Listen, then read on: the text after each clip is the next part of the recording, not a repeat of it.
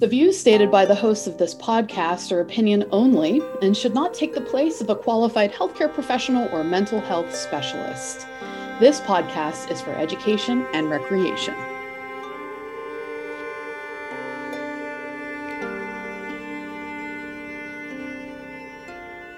Welcome to Ask a Hag, a podcast about self care and witchcraft in the modern world. I am Allison. I'm Leslie. We are asked questions every day in the work that we do within our community. And this podcast is a space for us where we can share our knowledge and experience as witches and healers.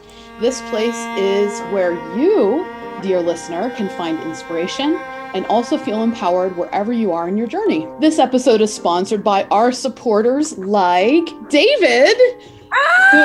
Ah! who has donated to our show through the Anchor FM app.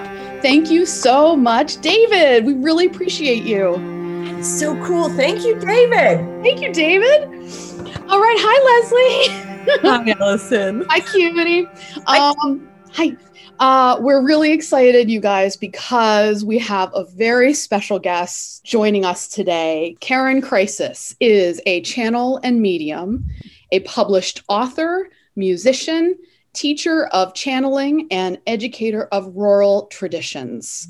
Her work focuses on empowering people to organize and trust their own psychic abilities and uncovering hidden knowledge buried throughout history. Welcome, Karyn. Welcome, welcome. Thank you so much. I've had the, the honor and the privilege to be um, able to thumb through your latest book, Italian Magic Secret Lives of Women. It is a gorgeous offering. I just oh, put that out there right away. I mean, oh, thank you. It's absolutely fantastic. And, you know, I think um, the first thing that I'd like to know about is how you came about doing this work. Mm. Sure, that is a really good question.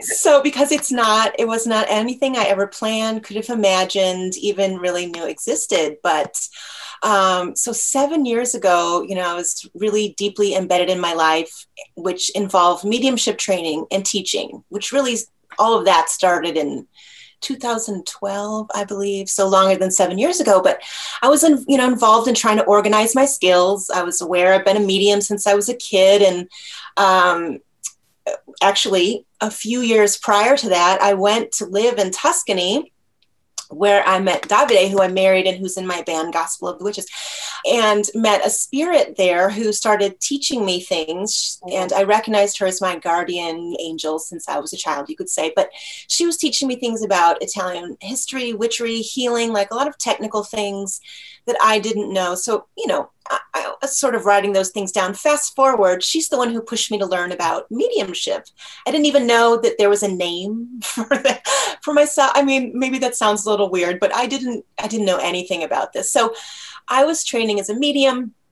I was involved in my band, Gospel of the Witches. I was working, you know, paycheck to paycheck, but I was really growing quickly in this spiritualist school that community that's part of i was secretary of the board. You know I had plans involving people other than myself with my life. And then poof all of a sudden my main guide you can say who's like a witchy figure from italy was bringing in these other feminine divinities and in really powerful ways. Oh, um, and i yeah i didn't know who to talk to about it. I was like ooh i think this is really happening so I would write it down. You know, I just write everything down um, because in at the spiritualist school, for example, they really like to focus on passed on relatives and friends. So people you're speaking with, you can get factual evidence yeah. to give yeah. to people in a fleshy body and say like, okay, I'm not imagining things. This is real.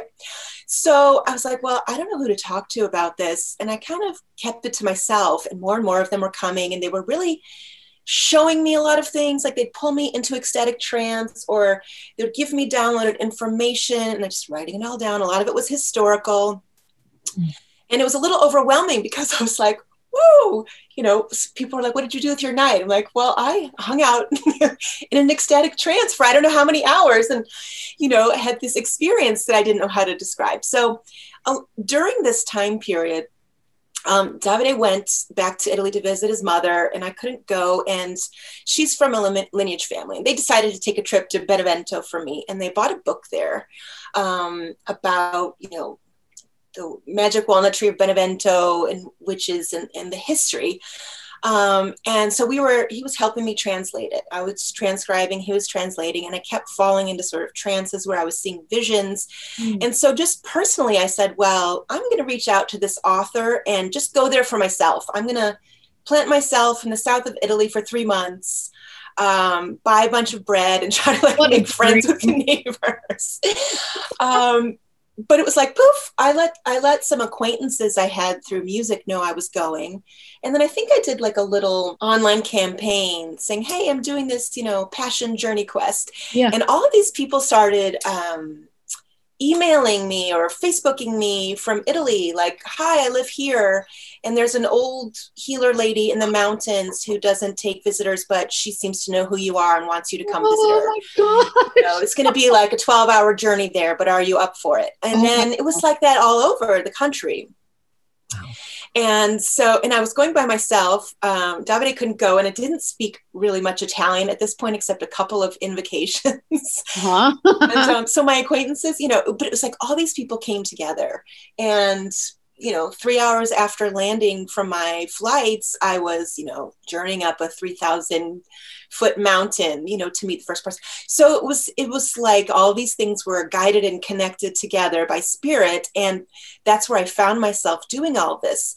And so at the end of this three months, month period, when I came back to the US, and, you know, I didn't stay in a single hotel, I was living with acquaintances who are now friends or with new people I was meeting you know, on the countrysides. Um, I've, you know, they were telling me, you know, write about this. I was like, I don't know how to write a book.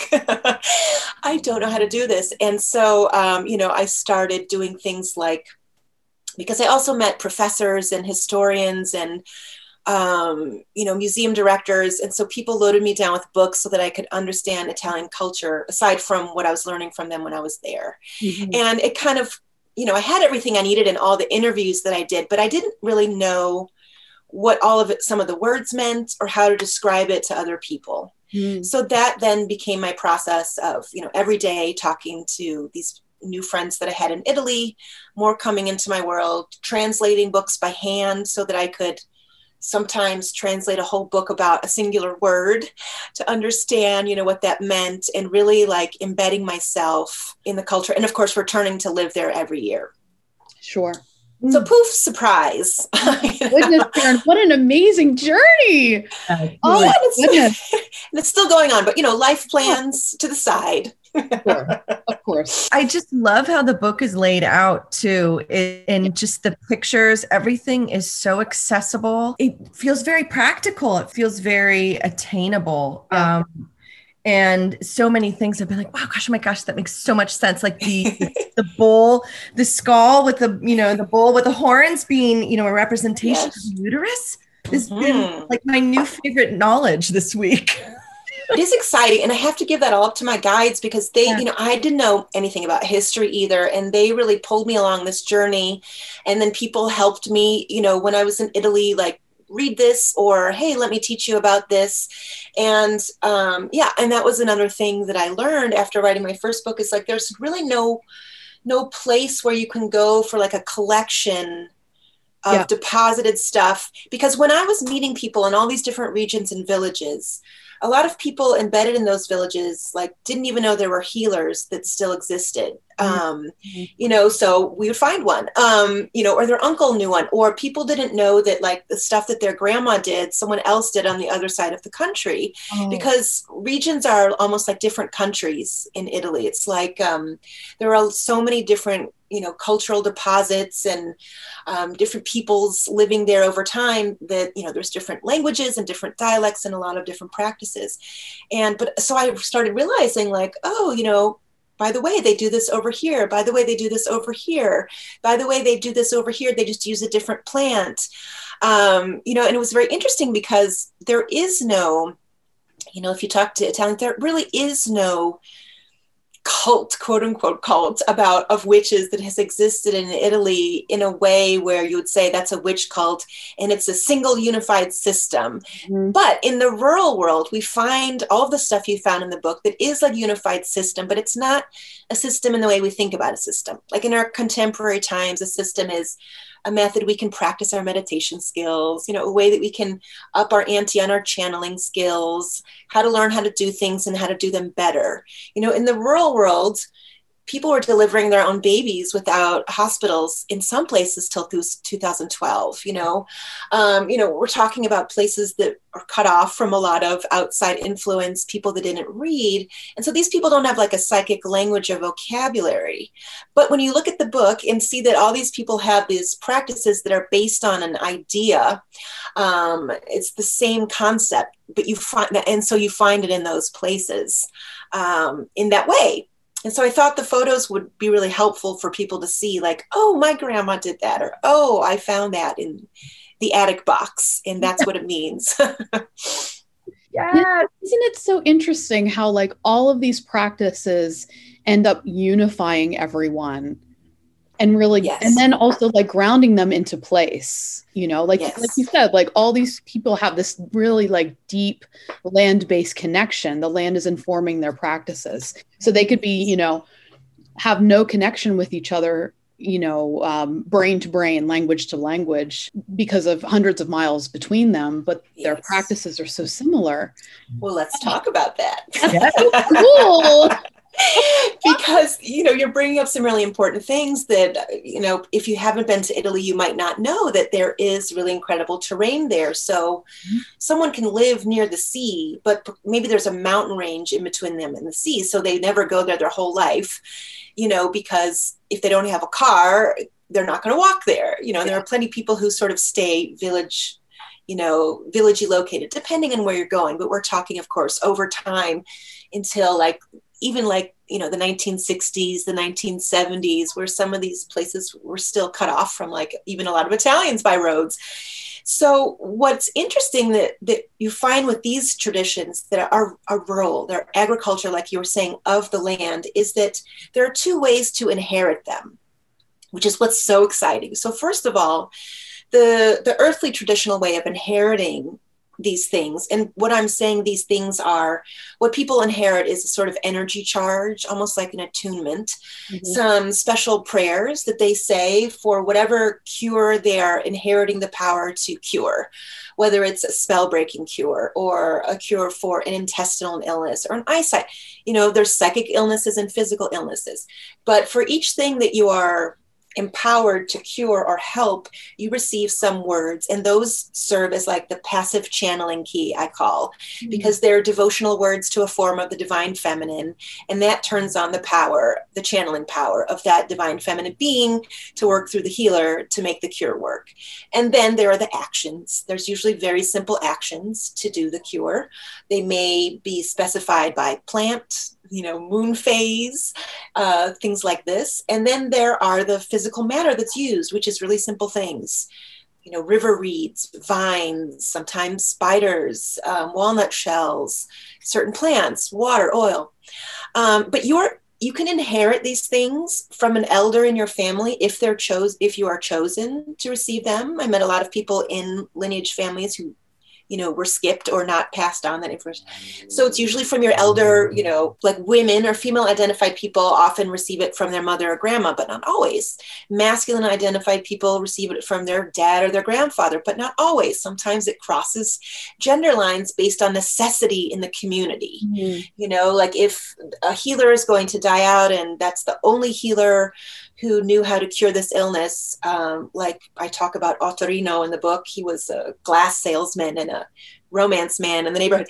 His mother was like, "You're going to be a healer now because people need you." So poof, you know that became his his life. Um, but also mother-in-laws pass things on to like daughter-in-laws. So there's a lineage, you know, in inheritance because these are oral traditions. Now, however, what I find to be one of the most exciting things also is that for people, okay, I get tingles, outside of family lineages, broken families, people who uh, in all sorts of situations why you wouldn't be in a family, but you're still maybe seeking this information or the world of spirit, you know, divinities and feminine guides who created this feel like you need it.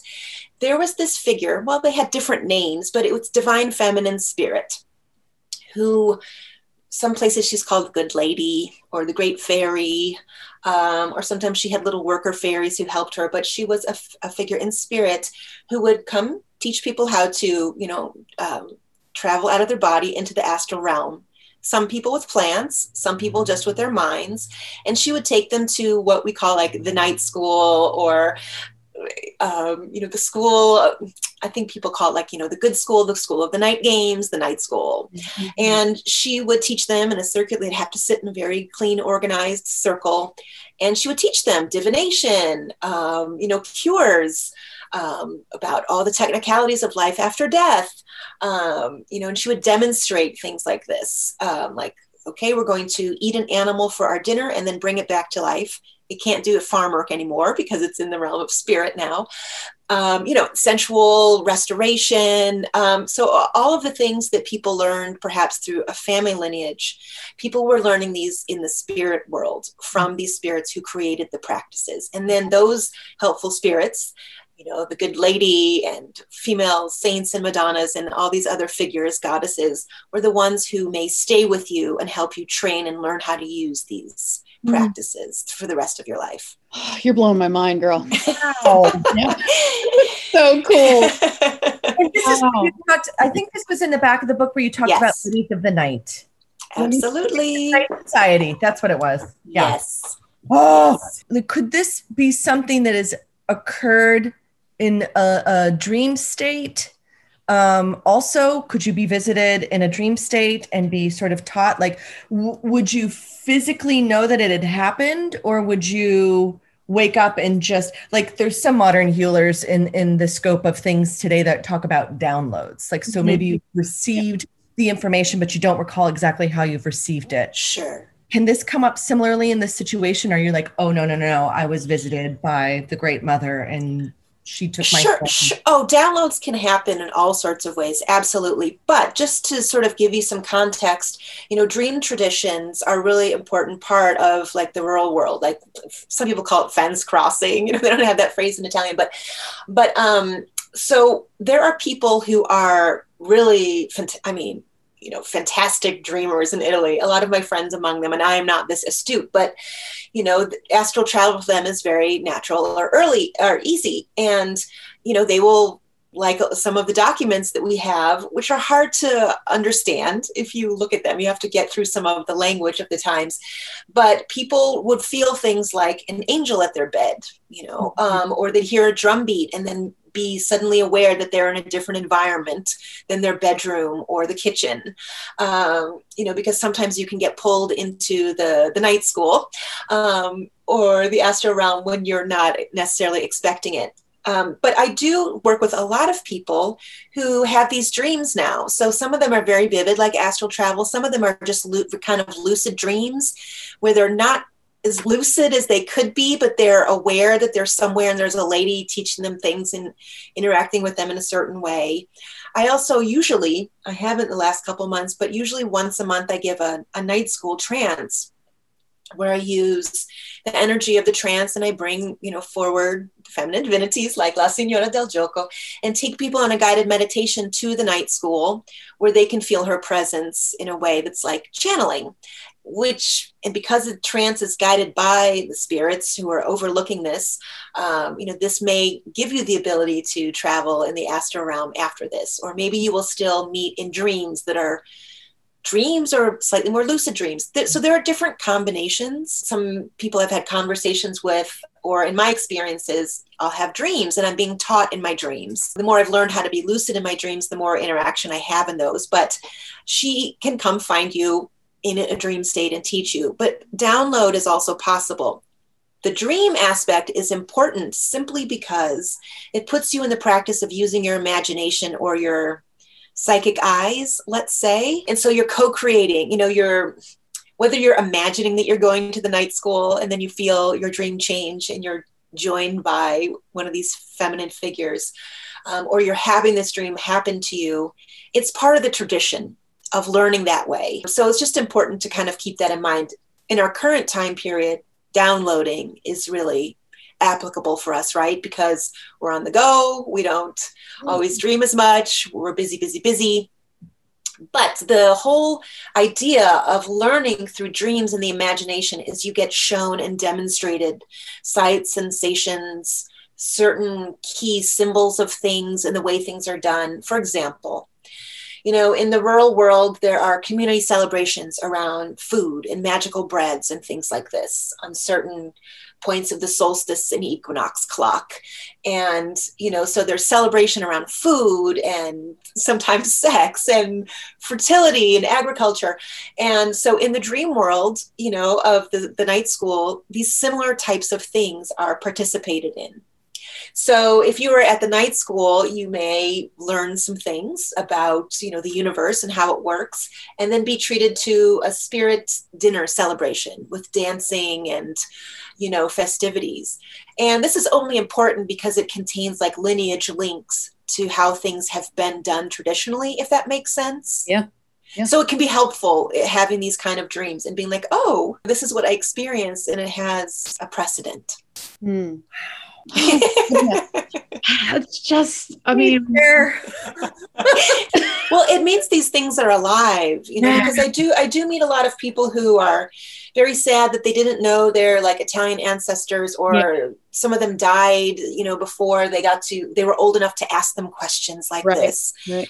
And, you know, so a lot of my work is encouraging people to, you know, learn how to channel or at least engage with your imagination a little bit more deeply because your ancestors or any of these spirits who've created these practices um, can come and teach you them because they're alive. Their consciousness is still alive. So nothing is lost. Yeah i love that you're saying that. Allison and i get so many questions from our incredible community about i'm adopted yep. I, i've never met my biological parents i don't know my family or i never got to know my grandma and i love hearing you share this because I, have always felt like, well, you can, but they're right there. You know, you so I love hearing you share this. Like yes. for the for the folks listening, yeah, absolutely. Like there's still a place that that can be reached. And, you know, I think that comes from a place of pain because look, we live in the physical world and we're used to engaging with physical objects.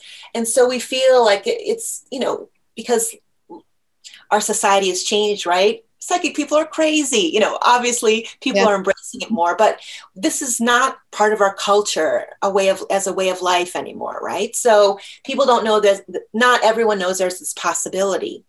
Um, but so we're really connected to our the physical world around us. So if we don't know relatives, we kind of feel like, oh, I don't belong anywhere. Or if we don't know what to use in our magic, we're like, I don't know how to do it. And it really isn't true because you also have a spirit, and your spirit is that unlimited side of you that's always connected to, to source.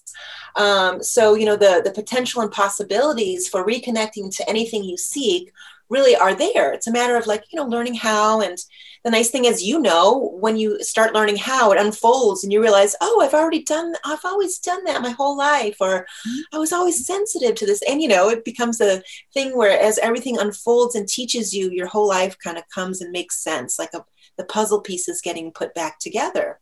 Absolutely.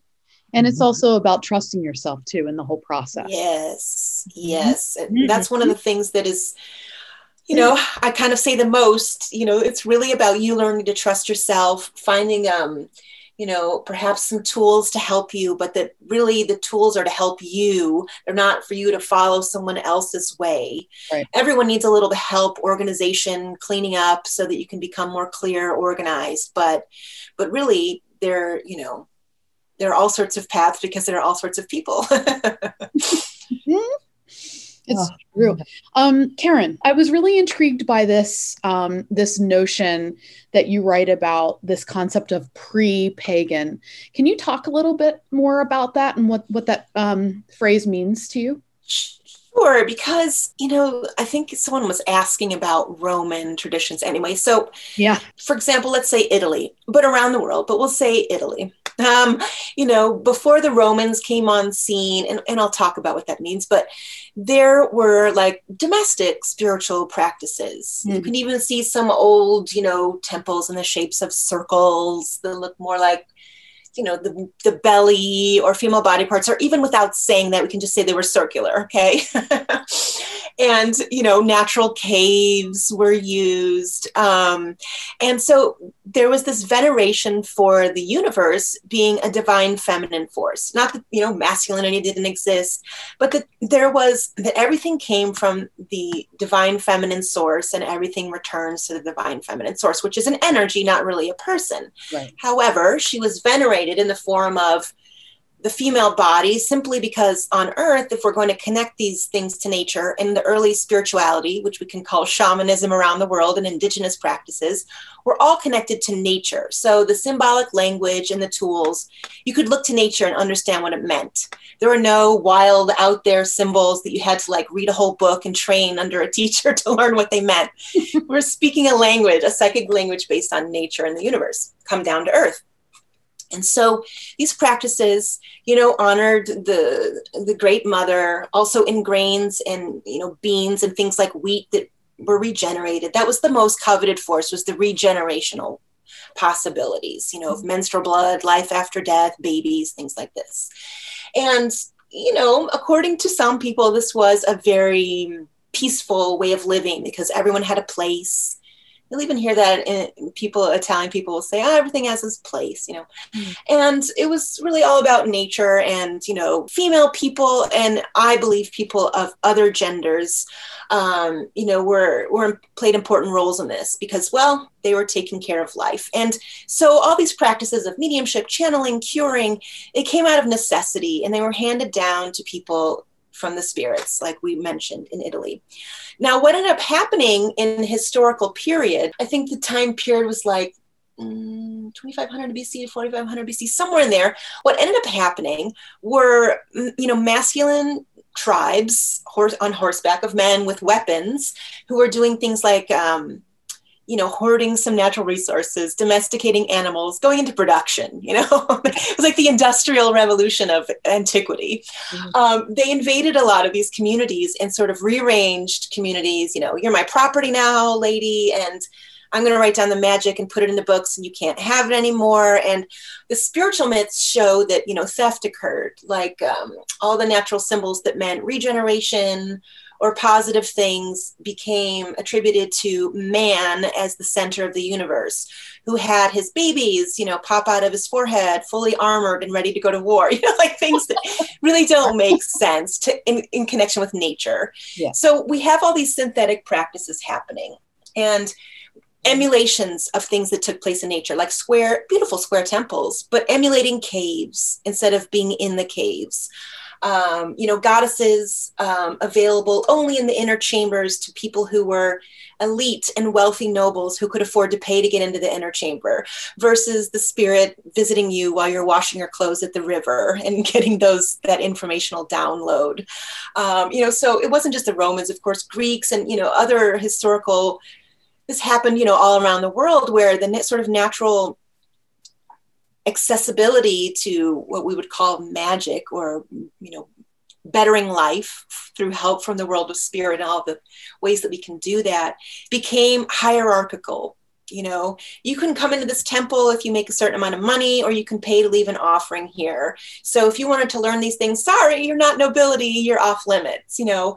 Mm-hmm. um, or by the way this this tradition has a masculine vocabulary now so first you have to study what we say it means and then you can maybe decipher some of the symbols and then maybe you can understand how to learn use this magical practice uh, which was sometimes based on commerce you know like how to get stuff oracles were used to determine outcomes of war. It was mm-hmm. very apocalyptic instead of you know sp- spiritual or ancestral.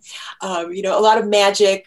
You know, came into play of like how to curse your neighbor you're jealous of. You know, I mean, you know, all, uh, more human things. So that's what I mean by like pre-pagan. Like people tend to use the word pagan in a wrong way. They're like everything you know is pagan. Well, really not. Like you have a lot of different practices outside of the church. That was just another word that was supposed to describe something. It really wasn't supposed to be a category. Mm. You know, like the cult of Mithra is different from like the Vestal Virgins, is different from Inanna, is different from, you know, on and on. Um, you know, and, and along the way, when these practices and the spiritual myths change to masculine ones, we have you know, the original feminine abundance goddesses like Diana, who had no husband, she had no daughter, she was. So you'll find also, you know, in Italy, for example, the earlier feminine figures who got remodeled, you know, and to have slimmer bodies, more fabulous robes, and and and you know, they they went from being like abundance figures who helped cure, who helped during childbirth, who helped bring you whatever knowledge you needed to improve life in a magical way. They became like supporters of war, you know, wearing armor with spears, you know, promoting hunting of animals. And so, you know, everything changed to support masculine directives. Mm-hmm. So, you know, people don't know that there was stuff before what was written down because, well, who wrote the stuff down? The men in power. Yep. So a lot of people were eradicated from history, you know. Mm-hmm. Blowing me away, girl. I love it. I love it so much. Yeah, and you know, I'm I think that that really makes a lot of sense. And also if we if we use the word pagan, we're also kind of framing it within Christianity too because sure. of, you know, the way that um, that word has been used uh, throughout the ages to decipher between Christian or non-Christian as well.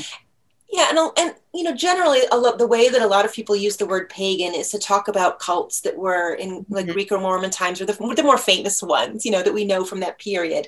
And those are ones that were really masculinized. Nothing wrong with men, but they were masculinized to represent marriage, like arranged marriages. So you have the god and his wife, people of other genders are sort of eradicated from a lot of those spiritual practices. They just don't exist in that history. And there were a lot of agendas there. I, mm-hmm. you know, a lot of people don't know that, you know, if you're trying to prove that like a witch cult existed through Roman documentation, it's the same thing as using the Malleus Maleficarum to say women are evil and this is how they really were. Because Roman documents had agendas and there was a big agenda for example in italy to get rid of the countryside midwives healers and sorceresses because even wealthy people would go to some of them to get their babies delivered because they were very good at it mm-hmm. and so there was an agenda you know in partnership with the church with the church to sort of give bad names to women who were connected to the spirit world and who could do all these things without an education as i wrote about like in my first book because you know they were trying to have the corner on medical establishment by starting schools for men only. And you know so there was a lot of agenda written into what the romans documented. So you can't like take those records as being all that there was. You gotta read through the propaganda. Yeah. yeah. Um Oh my gosh, there's just there's so much information. That's what's so incredible about this book is it is absolutely packed. Yep. It's packed. Every time I turn a page, there's something else that that you know I'm I'm learning from. And I love when you're also, and I know that in your uh, second book, volume one, Italy's um, healers, um, you really talk about a little bit more specifically to sort of one-on-one information, but you touch on it a little bit in this book. And I love seeing how you're meeting these people and their stories and the tools that they're using and how they're, you know, sharing their you know healing abilities with their community it, it's just so inspiring to me. I like for example antoinetta's use of spider webs has been something i'm just thinking like i love i mean and again it's like what you guys were talking about. You're in this specific terrain and this yeah. is available to you and this is what you're going to use. Yeah what a cool idea right? Spider webs as a band-aid that's pretty natural. Absolutely oh, that's amazing. Yeah. Could you um, tell our listeners a little bit about olive oil divination? Yeah. Well, sure. So, Thank you. A lot of people have heard of the evil eye, you know, around the world, um, and so in in Italy too, there's a belief, even in uh, among contemporary culture, it's very active. Um, you know, every family pretty much knows about this, no matter what they know about. And Italians are very connected to their history, but they believe that through the power of your eyes, you know, through the power of your will intention, that you can, in one of two ways, transfer envy to someone else, which is invidia, which would give you the il malocchio, the bad eye. So if you are, you know, a naturally envious person and you're just kind of jealous of other people and you're like, oh, so and so got a new shirt or a new car, is successful right now. Um, I'm going to, you know, send a spell to them to trip them up somehow. Um, you know, so you can do that with it. There's all sorts of different types of, you know, ugly spells you can do to do that. But some people are able to do that just with the power of their eye, which is using your mind and your intention. Mm-hmm. Now, there's a belief also that some people do it intentionally. What we would call here kind of passive aggressive people like, woe is me, nothing ever goes my way.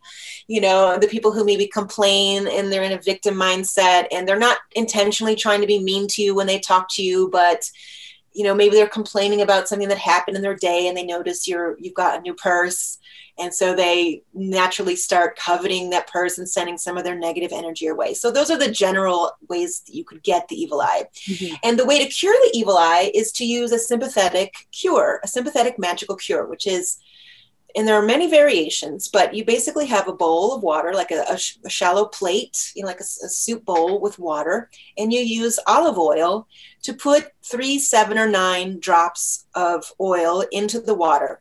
What do they look like? Eyeballs, right? We're using the shape mm-hmm. of an eye to determine who put the evil eye on us and to psychically be able to read how what is happening what area of your life is this trying to affect you did a man woman do it or a woman do it how many people did this etc and so you would put the drops of oil in the bowl of water and you would pay attention to how they move do they separate come together do they break apart form the form of like a necklace there's different ways of reading the shape and the way that the oil drops move in the water and so it's diagnostic in that way. And it's also curative because after you do it the first time, you have to throw away the water and oil in some place that someone else won't ca- catch that negative energy.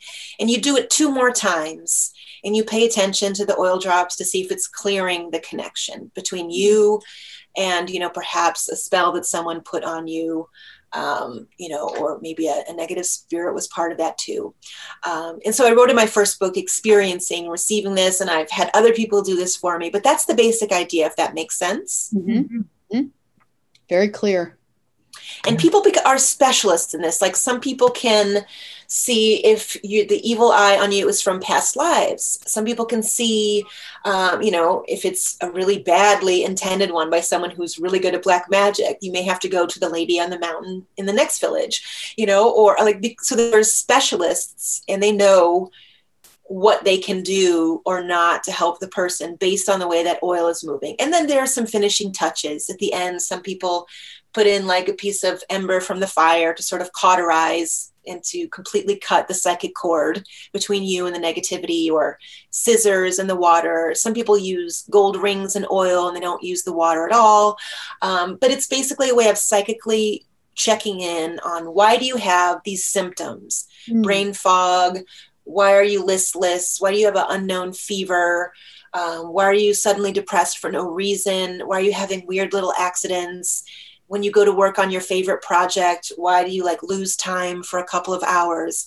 So there are very clear symptoms. You know could sometimes just be a headache mm-hmm. um, but there are very clear symptoms that you receive um, that could be the evil eye. So then you'd go find the person who can you know diagnose it and tr- hopefully cure it for you. This kind of feels like it goes in tandem with revealing the black magic witch that you talk about in terms of boiling the clothes in the cauldron well, that is, you know, that's another method for doing something similar, but that's not really curative. It's more like revealing. It's okay. the big reveal. Uh huh. I just find that so fascinating. Like the black cat, also. Yeah. Uh, you know, there are a lot of different ways that people they're not using the language of psychically perceiving who's spying on them, but for example, um, I like to teach this one nursery rhyme, uh, this Italian nursery rhyme, Filastrocca, which shows that part of this ritual is catching the tail of the cat. So there's this belief like if you're at your home and you're doing your thing, maybe you're on the computer cooking and you see the shadow of a black cat run by you, sometimes white, and it's not your familiar, you know, maybe your familiar is in spirit now. That means someone's psychically spying on you um, which does tie into a lot of the rural myths. But there's a belief that people can hide, just like you know how spirit attachments hide themselves behind fluffy black clouds or shadows. Yeah. So it's the same idea that people who are really good at spying on other people psychically will hide behind the shadow of a cat, for example. Mm-hmm. So if you see a cat running through your room, you're supposed to try to chase after and catch the tail, knowing that it's a Vesper. But if you try to catch the tail, you might suddenly have a hit. You might suddenly clairvoyantly see the face of the person who's spying on you, or you might hear the name you know, clairaudiently at that moment of the mm-hmm. person who is trying to create a spell against you. Mm-hmm. Mm-hmm. Interesting. And so the boiling the clothes and all these things are similar. Mm. Karyn, why do you think that they're choosing olive oil as their uh, main magical tool in this process? Well, I asked, um, I asked Philomena, and she's like, what else would I use? yeah. like, you know, we've had olive oil for 2000 years. Fair enough. It's everyone, it's in everyone's house. You know, they're like, yeah. why? And that's one of the beauties of the simplicity. So, you know, in the rural world, are people doing the type of magic that I talk about specifically in this book? They're using things in their house that grow outside their home, yeah. that they can walk down maybe a little ways into the mountain trail to gather. Like people don't go to stores to buy their supplies maybe oil sometimes these days but you know we're talking about accessible stuff that's been part of the home and the kitchen mm-hmm. for you know generations. Um, so i asked the same thing why olive oil like why what else would i use? I love that.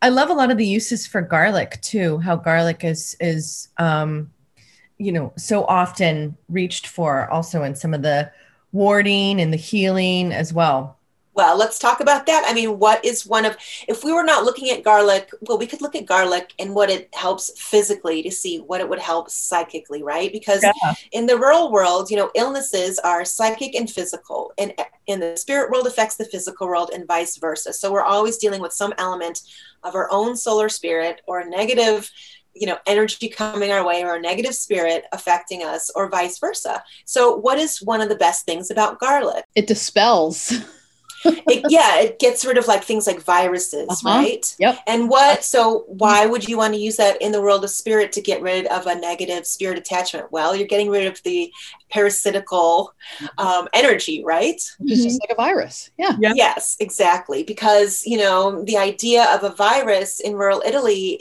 in terms of the psychic component, the psychic component, like in, in the illness, I think I write about vermi in the book, which means worms, is like there is believed that you can receive an illness through psychic fright that manifests physically. So, what does that mean?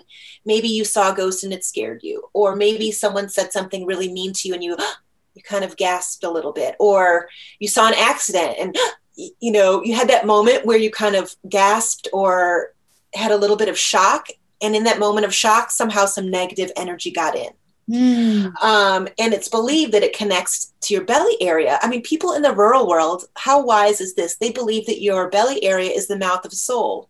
Now, in our contemporary times, we say that's the vagus nerve that receives much more information than the brain does, right?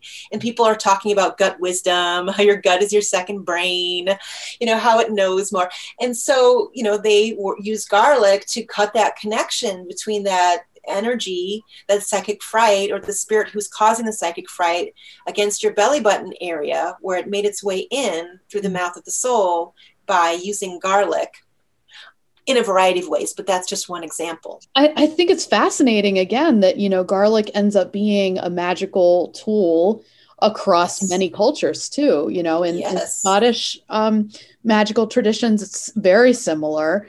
Um, and uh, you know it just it's it's very interesting that um these plants end up kind of or the spirit world ends up kind of telling us like what you know what to use certain things for no matter what, yeah. what the location is. It's all connected. It's like a whole language. Like if oh. you look at the rural recipes for amaro which is like an after dinner bitter drink I have um, you'll see my house.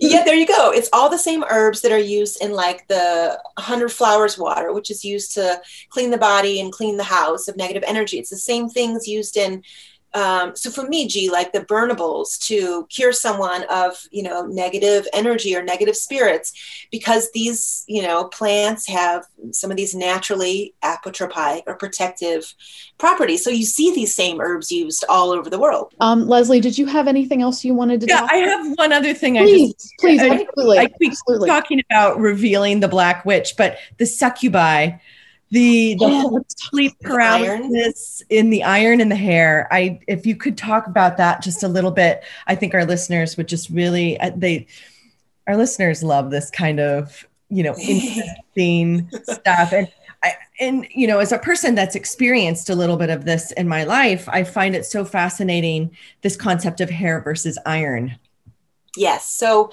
this is an interesting thing. Um, so we just were talking about some different herbs, collections of herbs that are used to get rid of negativity and negative spirits. And one of the things, if you research them, you'll find that most of them have a high iron content. And so in rural Italy, we see iron horseshoes, you know, iron nails, um, you know, pieces of iron, poems. Like there's a lot of ways to release yourself also from negative spirits that are call and response, using words that are talking about iron, because, you know, iron is believed to protect you against negative spirits, or if they're around, you can use iron to trap them in place if you want to catch them and reveal who they are or to send them on their way. And so there's a really there's a whole you know there's a belief of a whole variety of types of spirits that are hanging around potentially in people's homes um, you know the passed on women who tended to the kitchen before or um, you know the some of the negative like you were saying succubi um, are connected to you know sadly, but sometimes it's true, um, you know, witches who are really good at astral traveling and shape shifting and, you know, venturing out into the neighborhood in the form of energy. Um, but we know that, you know, there are plenty of succubi who aren't witches, right? They are, or, or mm-hmm. people. They're just negative spirits who are trying to take some energy out of us. But there's a belief that, um, if you wake up and there's one of these spirits on you, and sometimes it looks like an eel. Um, like I saw one that kind of looked like a, a, black bowling ball with a tail behind it, almost like a, a tadpole mm-hmm. or an eel. That there's some call and response you can say to trap them with the iron um, in it. I think it's in in the book. It's either in my first or second book, um, or release them. Um, and you know that iron is important to just like things like brooms to protect you against negative spirits who might do things like steal your horses at night um, and you know put braids in their hair is that what you were referring to or you're referring yeah. to the yeah so there's there's a belief which you'll find in other cultures too that there are helpful and harmful spirits that may you know take your horses. A horse is an animal that's prayed to in rural Italy for astral travel support. Um, that you know people take the horse um, and journey to the moon on the horse, and then the horses come back with braids in their hair, mm. and and usually oil all over their body, allegedly done by you know, good or bad witches. Um, and some people believe those braids are like a positive good luck thing, and some other people are really frustrated by them, you know. Um, so they try to keep like iron around to protect, protect their horses or brooms nearby. But then there's an, also a belief that's primarily Sicilian one that um, if you wake up in the middle of the night and you have a little dreadlock or a braid, more dreadlocks than braids in your hair, whether you're a child or an adult, but it mostly happens to younger people, that this is um, into this braid or into this dreadlock has been woven some protective magic for your health by mm-hmm. the patronedi, the female spirits of the house, who sometimes look over, infle- you know, embodied children in a loving way. And so that is seen as a positive thing, and you're not supposed to cut it, or you cut that, you know, protection over your health. So you you know people grow up having this singular dread in the back of their head given to them by spirits. But in terms of succubi and ghosts coming into the house that are harmful, iron is one of those all-purpose protections. Mm-hmm. Um, you know, even poking at the spirits with an iron rod or um, you know using herbs that have iron in them keeping iron on your person a lot of people who carry those little protection pouches have an iron fish hook or an iron nail to just keep the negative spirits away from them in the first place. I've got a nine on my back porch delivered by my Italian f- redheaded friend. there you go. Here, I think you need these. I love it. But I hope that speaks to what you're saying. Like, for example, yeah. when I was in uh, Guardia Sanframondi, they people were telling me about the the succubi at night, and they were crossing their arms and crossing their legs when they would tell me about it. Sometimes crossing their fingers to close the circuit. You know, those of us in a contemporary sense, we would say like if there was a spirit attachment or a, an energy vampire around, we would close our circuit, right, by like crossing our arms and legs or turning our body away from that. And so they would say that you know, oh, these succubi come in at night you know sometimes they visit the whole family and you have to say the words about iron um, you know to protect you. And um, i told them that while i was there i, I had a lucid dream. I was waiting for uh, my friend to pick me up and in the lucid dream though i was trying to get back into um, the place i was staying the apartment i was staying in, in italy. And there was some weird note on the wall and um, someone behind the door kept trying to close it on me but they were blowing through me like a wind like a breeze. Mm and I wrote about that dream in there, and they're like, "Oh yeah, that's one of them." now, some people call them Janara, like the local witches there, um, which is a little, you know, a little bit unfair, and I think that's just fear because you know a lot of those people can fence cross, but it's really more in reference to a negative spirit that's going to drain your energy. Mm-hmm.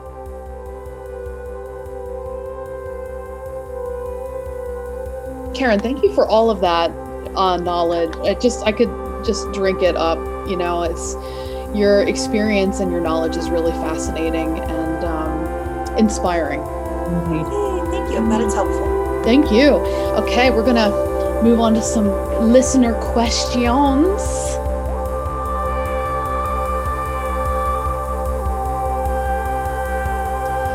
Hey, you guys, this is Allison popping in to say that Land Spirits has a very excellent promo code going on right now for you, dear listeners. You can save 15% off of any wild plant spirit medicine in our shop. Just go to landspiritsalchemy.com.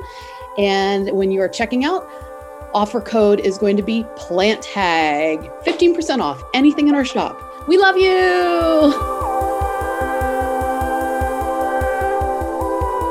Alex from Michigan writes Thank you both for your show and your work. You're inspiring and such a help in my life. As witches who work with clients, how are your readings or client work impacted by what you want to tell people based on what you think they need to hear in their situation? And what happens when you feel like you have to tell your clients something really negative about themselves? Um, well, this is a great question. but I guess it depends on what method you're using to give your reading. For example, um, as a channeler, I always connect with my team of guides for readings. Um, so I rely on my team of guides to channel through me what needs to be said. Mm-hmm. Of course, there are some things that I'm perceiving just with my psychic senses. But because I work with a team of guides, you know, and, and I always sort of make my intention that our work together is for like empowerment, expansiveness, etc. You know, they tend to focus on giving me information that helps someone go from where they are to where they may need to go. Um, so it's not that we can't get real. you know, I am handing over my opinion of where someone needs to improve themselves based on what I can see. And I'm turning it over to a slightly higher consciousness to help me navigate that. Because, of course, um, some people may not be ready to heal, or some people may not want to hear bad news if you have bad news.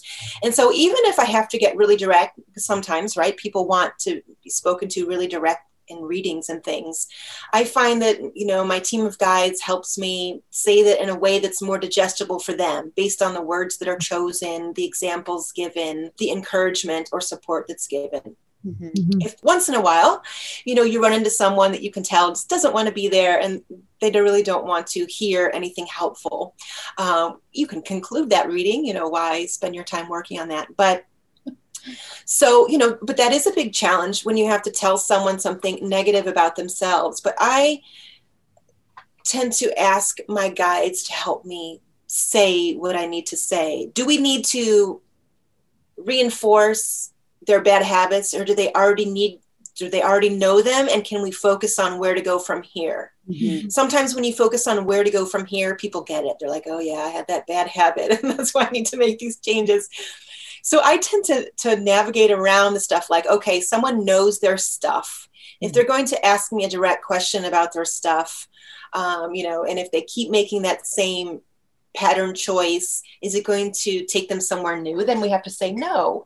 Uh, and why? But it's a little bit difficult to answer specifically when I'm not exactly sure what you know the negative thing is um, so i'm trying to speak to a variety of things at once.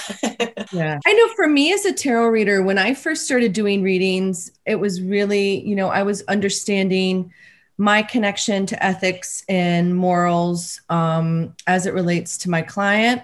And and for a lot of times i would i would have difficulty because i don't like i'm a i'm you know ultimately i want to make people happy. I'm an uplifter. I don't want to deliver bad you know information or any any sort of um, messages that might be difficult to digest so i say would always kind of come like allow me to speak messages with compassion and clarity and gentleness um, and the more that i surrendered to what my guides wanted me to say and my intuition the easier um, i felt and the more comfortable i felt as a reader mm-hmm. sharing um, sensitive information. Mm-hmm. Lovely.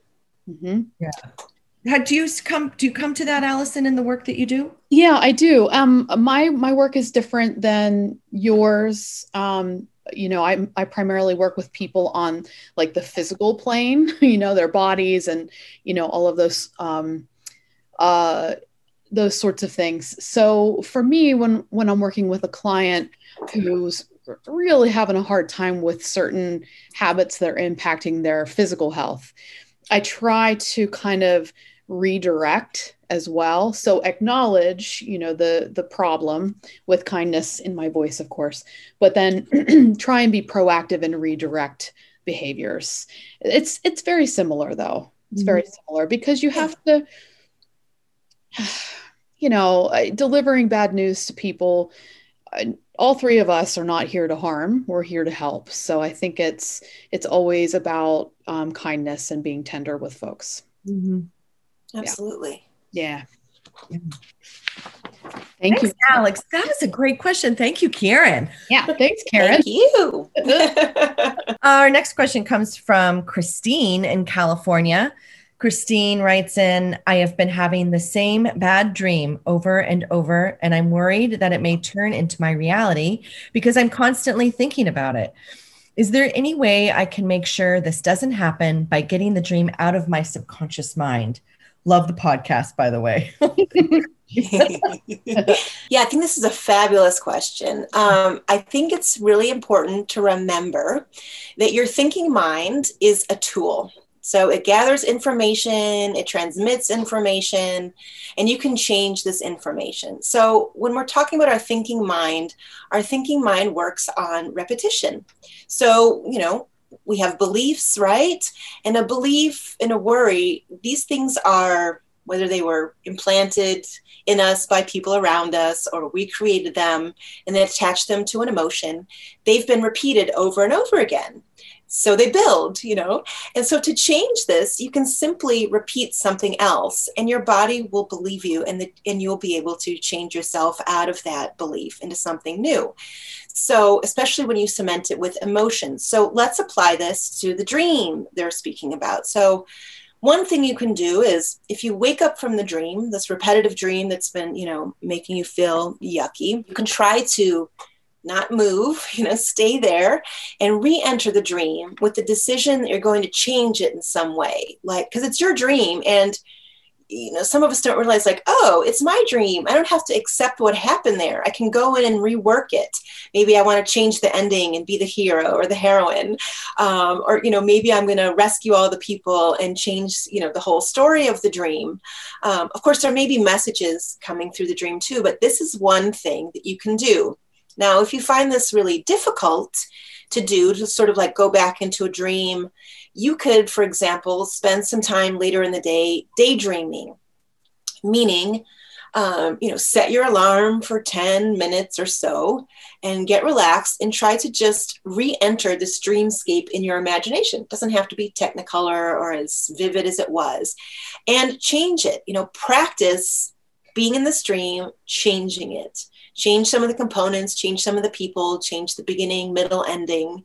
And imagine that you're being in this dream as you're changing it and you're really creating a new pathway. And you know you'll feel your emotions change especially if you repeat it and you'll you may find that the dream stops repeating itself um, now this is a little bit different from if your dream has a message because the question really here is like i'm afraid that i'm to make this happen because I keep having this dream.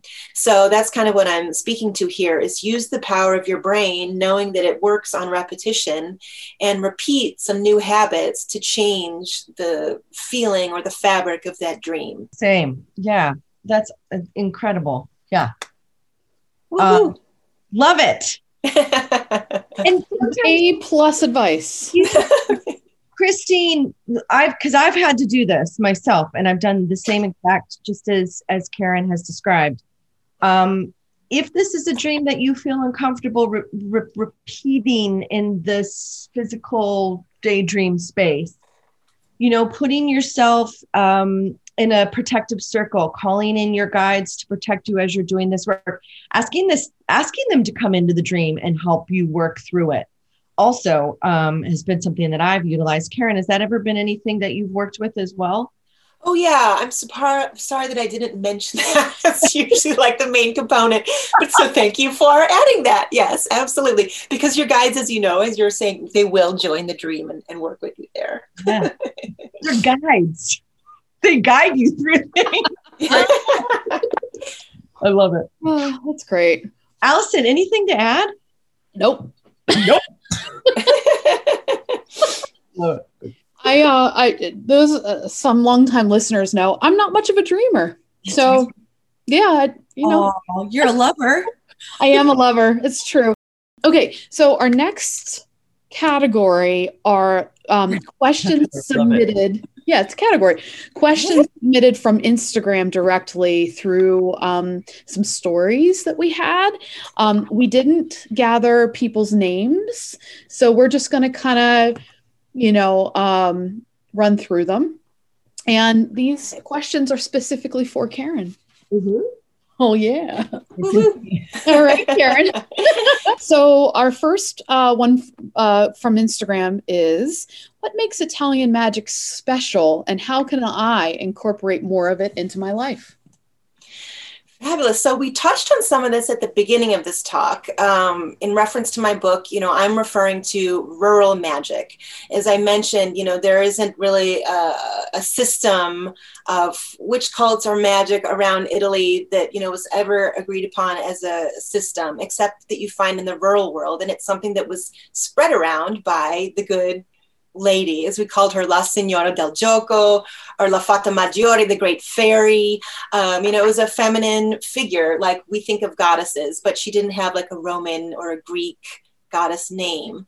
Um, so, you know, they're kind of some of the things that we talked about um, in terms of you know, making life or bringing life back into balance with having a relationship with plants and flowers, getting to know a form of the divine feminine who doesn't have a masculine counterpart, or letting her reveal herself to you. Um, you know, learning to use a lot of the simple methods of divination, diagnosis, and cure that have to do with really simple things around the house. Um, you know and channeling is really an important part of that. Um, because these all of this magic that i'm referring to and the and the ma- medical magical cures for example use prayers or invocations that serve as like a, a bond between you and the you know source divine feminine. Um, and so people inherit these prayers, but you can find plenty of retired prayers or invocations online and ask your guides to work through them to help you do some of these things.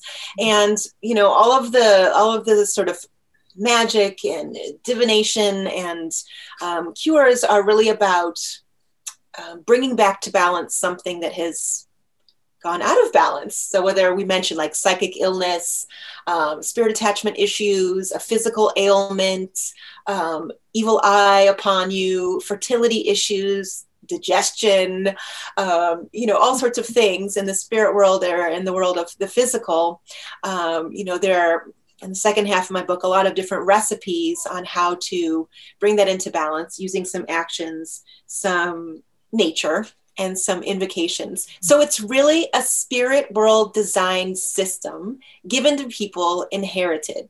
So the way that I like to describe the best way to bring more of this into your life through people is kind of like what I already said. It's really great to you know learn a little bit like go to italy learn about the land from some of the people or from here learn about some of the common plants and try to let them speak to you um, try not to worry about what maybe the books say about them first let them speak to you you know i was taught by old ladies in tuscany to hang plants dried plants by my door and talk to them every day what do i need to keep my eye on is there some that I've forgotten? Do I need to be wary of something? And like see the personality in your plant and how they're guiding you for the day. Or you know, putting plants in little jars and they're labeled only on the bottom so you don't know what they are. And lean yourself towards whatever the plant is that you're feeling called toward. Put then a little piece of paper, stick it against your heart or in your bra or in your pocket or somewhere, and let that plant teach you through the day by paying attention to where your attention goes. And it's a slower process for learning about plants, but little exciting magical things happen along the way to connect you to what that plant is trying to teach you. And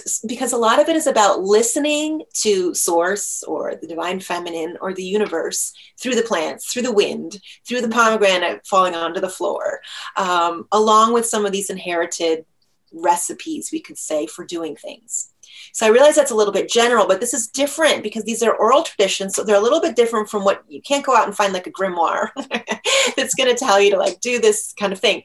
But a lot of magic, like, you know, Wiccan type things and a lot of things that people practice were based on these rural traditions. So they're not going to look so different they're going to you know be the root cause of where a lot of cord cutting and things like this came from but they work in partnership with the helpful world of spirits. Yeah. That's absolutely fantastic. I have a lot of experience with this personally as far as how, you know, I develop my relationship with different plants. And I will say, um, just to reiterate on this, you have to trust your body. Yes. What your body tells you when you're interacting with a specific plant, and you have to believe it. That's the really important part of it you have to believe. You know, the, the main belief behind these things is sort of like what we call in our contemporary times the law of abundance or the law of attraction. You know, the, there's a belief there, a really strong belief all across Italy that mindset matters. You know, you create your reality from your thoughts. Uh, people really embrace this idea there. So in the in the world of rural magic that we're talking about, you know, your mindset can draw to you envy, or mm-hmm. um, you know, a negative spirit in the spirit world can affect your physical world. You can physically protect your body by by using plants or homemade amulets or something that will keep the spirits at bay in the world of spirit. You know, so everything like the world of spirits and the physical world, they're not really separate. They're you know parallels of each other. So the work you do in the physical affects the spirit and vice versa. Yeah that's that yeah perfect. Okay the next question we have are is shall i say are there major differences between italian and sicilian magic? There are so if we're talking about the rural world again like all of these inherited practices you'll see all the same types of illnesses and cures that you will on the mainland, even though Sicilians consider themselves not Italian, right? Um, but you will find differences in plants. For example, um, like in Sicily, there are a lot of seaweeds used. Some of them are actually poisonous to cure, like, um, or to get rid of like negative spirits. Um, and, you know, those seaweeds don't grow on the mainland, for example. Um, so you know you'll find uh, different animal parts are used um, or they're not used in sicily and they're used on the on the mainland. And of course there are other smaller traditions of family magic you know in, in one neighborhood that's different from another or down the street different because there were you know different different cultural founders or people from different parts of the world um, landing in sicily you know in, that were different from the mainland for example. But that taking it back to the rural traditions, what's exciting is you'll see the same types of cures for the same types of physical and psychic illnesses, mm-hmm. but some of the components are a little bit different. And then, like I said, you know, going broader, there are a lot of different things.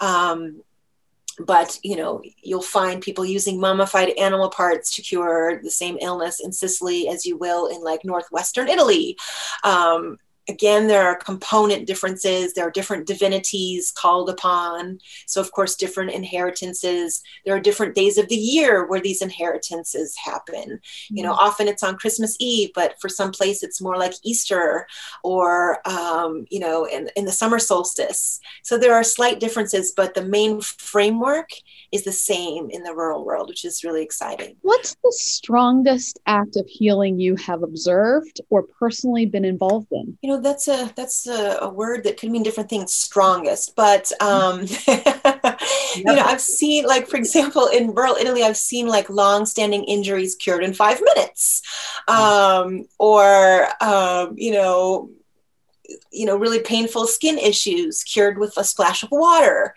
um, or you know i helped um, i helped so i met a woman in um, in a, a, little village called Sava in the south of Italy in Puglia. I can never say the GLI correct. I'm sorry for native Italian speakers.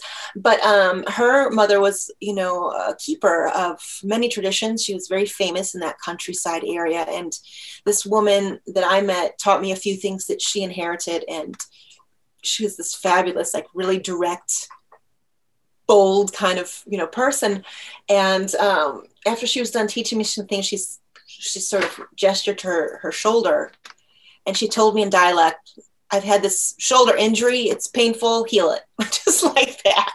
Sat down in her chair to, for me to heal her. And so, you know, I used my prayer and, you know, it's just like a four minute healing I did. And poof, you know, it, it's gone. You know, we still talk. It's been a couple years later and it, it just went away, um, you know, with that a rural tradition. Um, and then I had a, a, friend who had a really severe intestinal injury, uh, uh, illness. It was like so inflamed that, you know, he had to actually go back later to get the colonoscopy because, you know, the doctors were all really scared. And, um, I, you know, gave him some healing energy. And when he went back, poof, you know, there was no sign of, um, of that illness. You know, um, I've seen things like someone who had miscarriages and just couldn't get healed by any other modality. Poof, you know, one healing session, they got pregnant. Mm. you know things like this but uh, you know i'm not sure you know or for example when i was in italy and filomena was doing the occhi you know healing the il malocchio on me with the oil and water she broke you know um, uh, an evil eye that was on me from past lives which yeah. changed patterns in my life today like you know my whole life fabric and certain boundary dynamics I had changed as a result of that um, dramatically. Um, so, you know, I'm not sure what like, you know, strongest or, but for me, these were all really strong and super exciting things. Um, I would so agree. Hopefully, you know, whether they seem big to someone else or not, you know.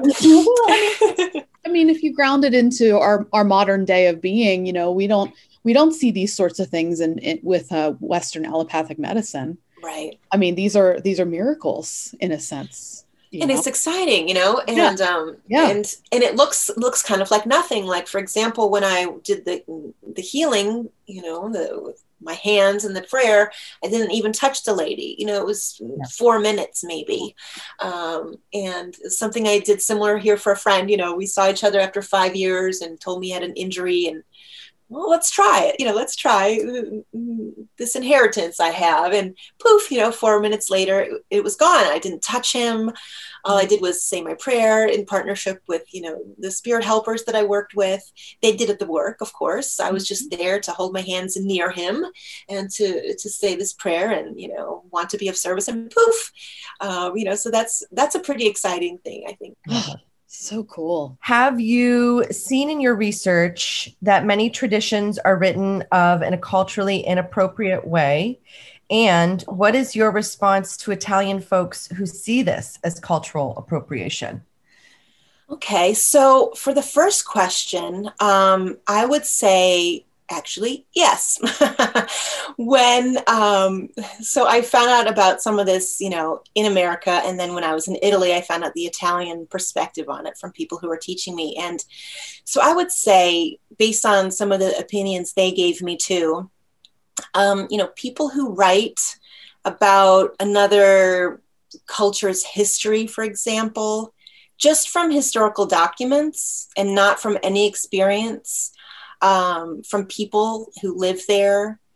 I would say that's one of the things that I saw, you know, culturally inappropriate. For example, mm-hmm. you know, there is a person who wrote a book claiming that there is a secret widespread witch cult in Italy, you know, based on Roman documents, um, you know, and uh, from people that I know, professors or historians, you know, invited this person to come to Italy and, and learn from them. And they didn't want to do that. And so they sort of put a lot of misinformation that a lot of people are suffering under still about things that don't exist for some reasons we already talked about at the beginning of this podcast the mm-hmm. Roman agenda. Mm-hmm.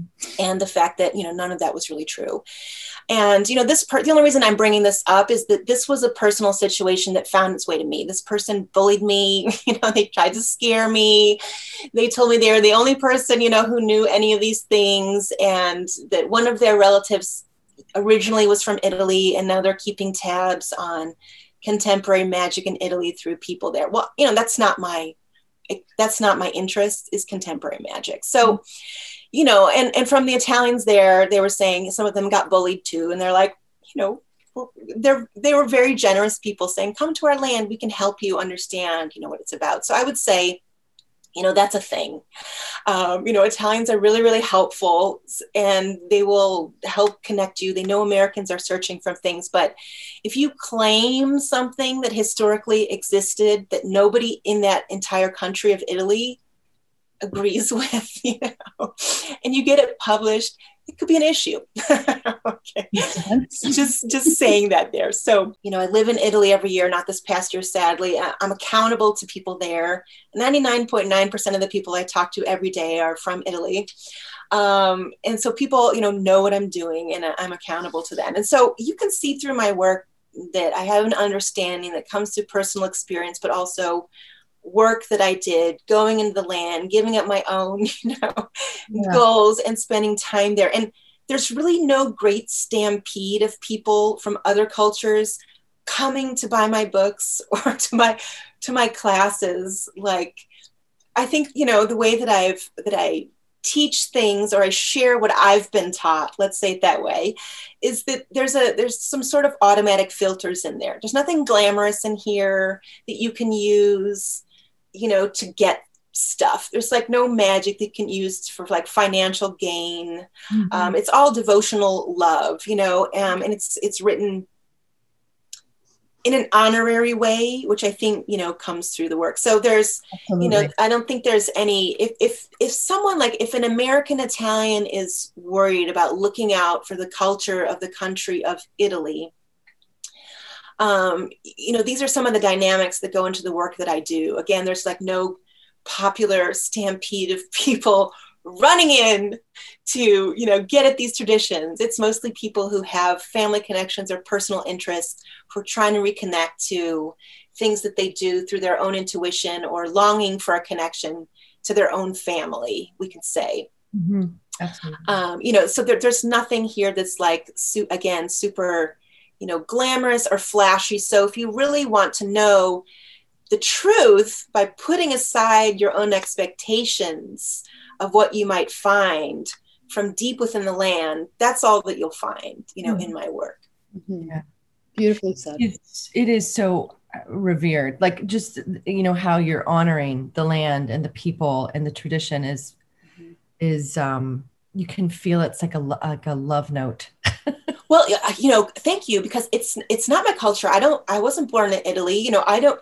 You know, I didn't expect to be talking about these things, doing lectures. You know, I mean, I would just rather sit in my house and sip on some espresso and do my private things. But you know, so there is a. It's all honorary work because mm-hmm. people are reading this. You know, it's not my history. Mm-hmm. Um, you know, so and I get to learn along the way, of course. But I, and I think it's a huge testament for for your spirit and soul that these beautiful uh, healers are saying, yes, come, come. come oh yeah, I didn't even know this existed. Yeah, you know? yeah. And there are there are quite a few that I've met um, actually a lot of men who you know they, they're like we want to show you what we do but we don't want you to take pictures um, or talk about us because you know some people are interested these days and a few people have had their picture taken and articles written that they didn't know about mm-hmm. and things like this so you know I have to be very aware of like, you know, sending the book to the village so the person sees, you know, but I mean, I mean, I'm still in touch with almost everyone in the book and the coming books too.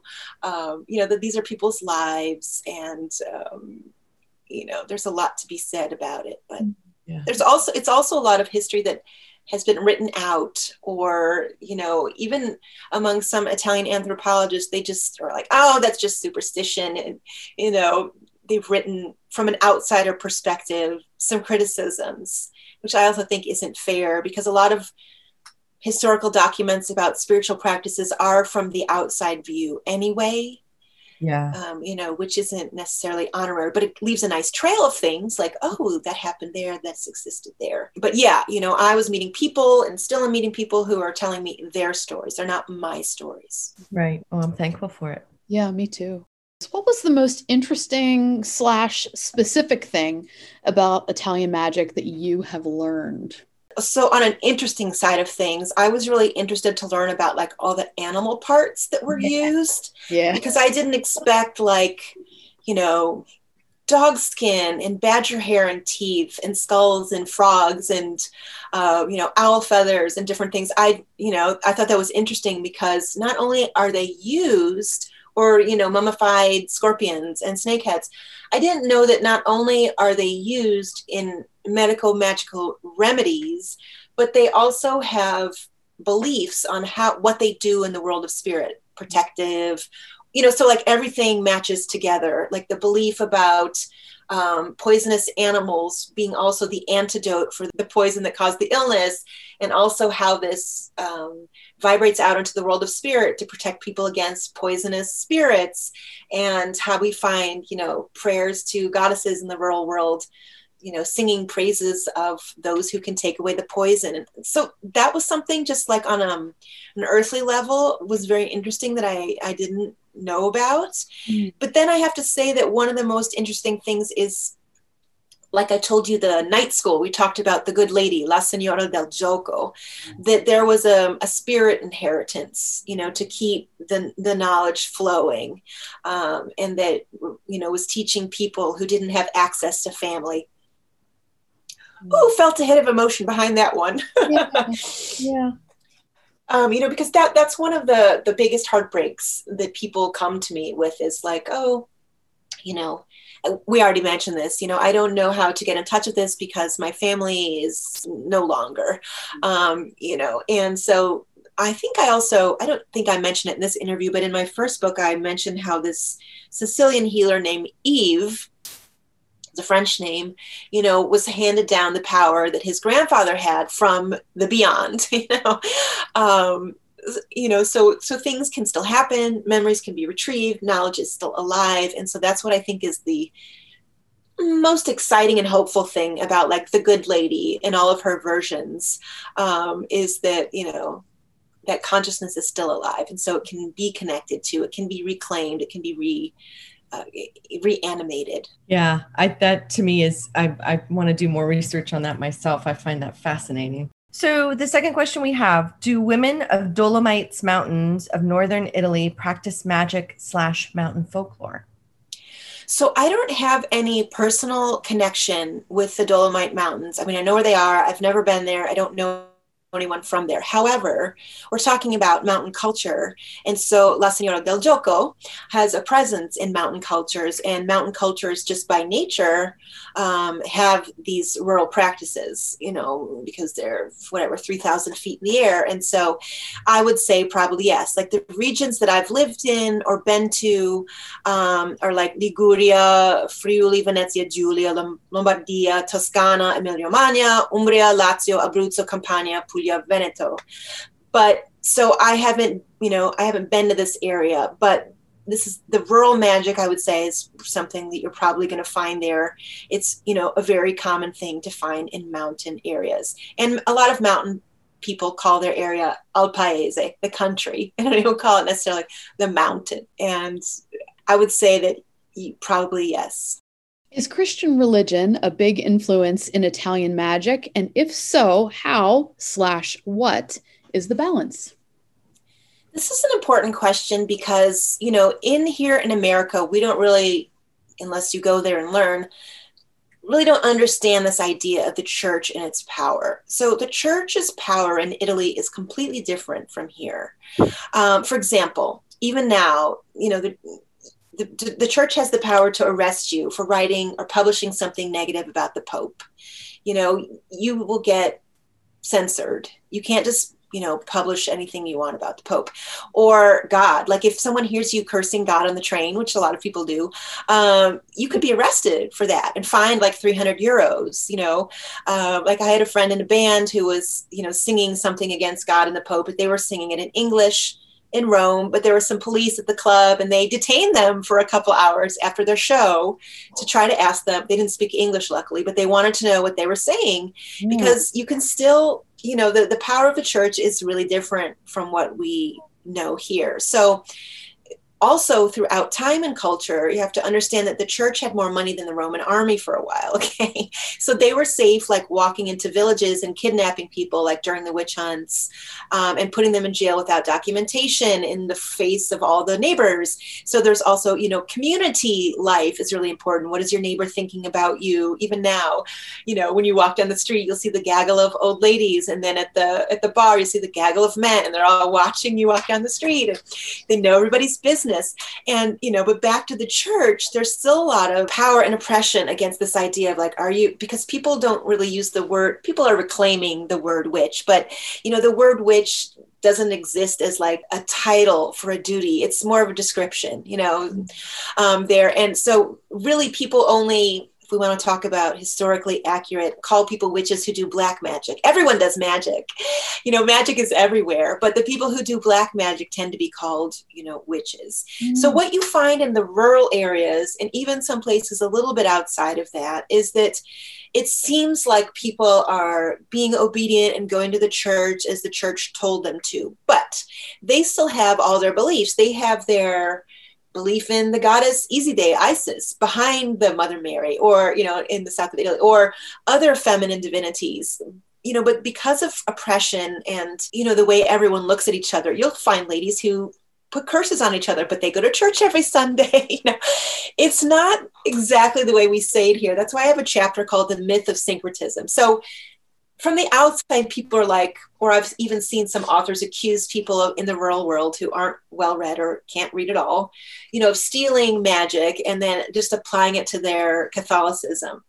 But it's really not true because the church, you know, has listed a very long list of banned practices for these very same rural people who are accused of stealing magic, like you know, curing with herbs and prayers is illegal. So even if you go to church, you know, and do the things that we ask you to do, um, you know, we still consider you, you know, evil, um, you know, or, or all of the types of magic that I've been talking about here today, using animal parts, um, you know, nailing owls to the to the barn door for protection, anything using iron, you know, having little medicine pouches called breve or il punja that they wear against their heart, you know, sending a soul to heaven by and opening you know during funerary traditions opening windows and doors. These are hmm. all things that the church accused these same people of you know of being evil and that you shouldn't do this. I'm not sure if that really makes sense. But so underneath the forced religious plants in the communities churches madonnas people have their own personal beliefs under that. Let's just say it that way. Yeah because of community pressure, you know, they want to look like a good person going to church. Some people don't care anymore, but a lot of people do, but they still have all their magic in their practices and, you know, even black magic, um, you know, going to church. And so what you, one, the interesting thing that you will find is that among most of the prayers used by people that we're talking about, they're to the feminine representation of, you know, God and the, the mother of God. And so they and you'll see like Madonna statues everywhere. That mother aspect, that great mother spiritual aspect, is what's really um, impressed upon and venerated. Maybe you see a tiny little statue of Jesus here or there, depending on like how powerful the church is in that neighborhood. Um, but people mostly venerate the feminine through that, if that makes sense. Absolutely, yeah. it does. Yeah. And you're going to see this kind of thing in a lot of other cultures that have embraced Absolutely. Catholicism as well. And that's honestly, you know, a byproduct of colonization. You know, Absolutely. you've got your indigenous practices that um, you and your family have have had going on you know for hundreds of years it's land based yes. you still live on that land but here we have all of these people in power that also you know are in control of the government and all those other aspects of life and it's survival that's it. Absolutely. Mm-hmm. Because you know, if you think about the, the the power of community too, well, you mm-hmm. know, the social media in contemporary times, but in like Italian places, you know, uh, there were times, you know, during the witch hunts, for example, I was told by a lot of people, oh yeah, in our village, you know, if someone thought you were you know a witch doing black magic they would just take you and throw you off the cliff you know no trial no no one else to help you out. I mean people would take things into their own hands. And so you know her- heresy rumors you know all that sorts of things come up. So people have for like you said for survival need to look like they're cooperating in whatever way but they still have their long-standing inherited beliefs. Mm-hmm. my head is just reeling with all of this information. Oh my gosh. This episode is juicy folks. Go out and buy Karyn's book. Yes, do it now. How can you you've got a school too. Yeah. I do I do. And mostly in my school, you know, I emphasize channeling um, and helping people, like we said at the beginning, learn to trust themselves and their abilities. You know, a few little organizational tools. Some of them I combine with some rural practices, the ones that I'm allowed to share, because there are many more that I can't, um, you know, to help people understand the framework. So if they want to connect to ancestors or you know in the rural tradition a divine feminine being and use some of the the plants and the materials and the actions you would need to use you can do that. And then it's up to the world of the spirit helpers to decide if you're going to you know be able to make that cure happen or make that remedy come to life. Um, but so i like to po- help put people in the position of being empowered to connect to source or to you know the divine feminine or whatever their gifts or abilities may be so that they can you know they don't have to have a teacher they can do it on their own yeah Karyn how can people find you and your awesome work well, thank you. Well, I have a website, KarynCrisisHeals.com. I spell my name K A R Y N, which is a little confusing, although there is, you know, the interesting Greek word caryon for walnut. We have the magic walnut tree in Italy. So it's a psychopomp kind of name. So Karyn, KarynCrisisHeals.com. Or I'm on Instagram at K A R Y N period crisis. Awesome. Karyn, thank you so much for honoring us with your presence and sharing your fountains of knowledge. like like Leslie said, I am also reeling. I'm just like, I could just listen to you all day. so oh, thank you thank so, so much. much. Oh, thank you. It's been a pleasure. I really, really appreciate it. It's my honor. Oh, okay. The Ask a Hag podcast is produced by Donna Kyler. Listen to us on Spotify, Apple Podcasts, Stitcher, or wherever else you listen. You can be a part of the podcast too. Leave us a voicemail message on the Anchor FM app and we'll play it on the show. And don't forget to review us on Apple Podcasts. We love five stars and it helps others find this awesome show. You can find this podcast on Instagram at ask.a.hag or at askahagpodcast.com. Thank you so much, everybody.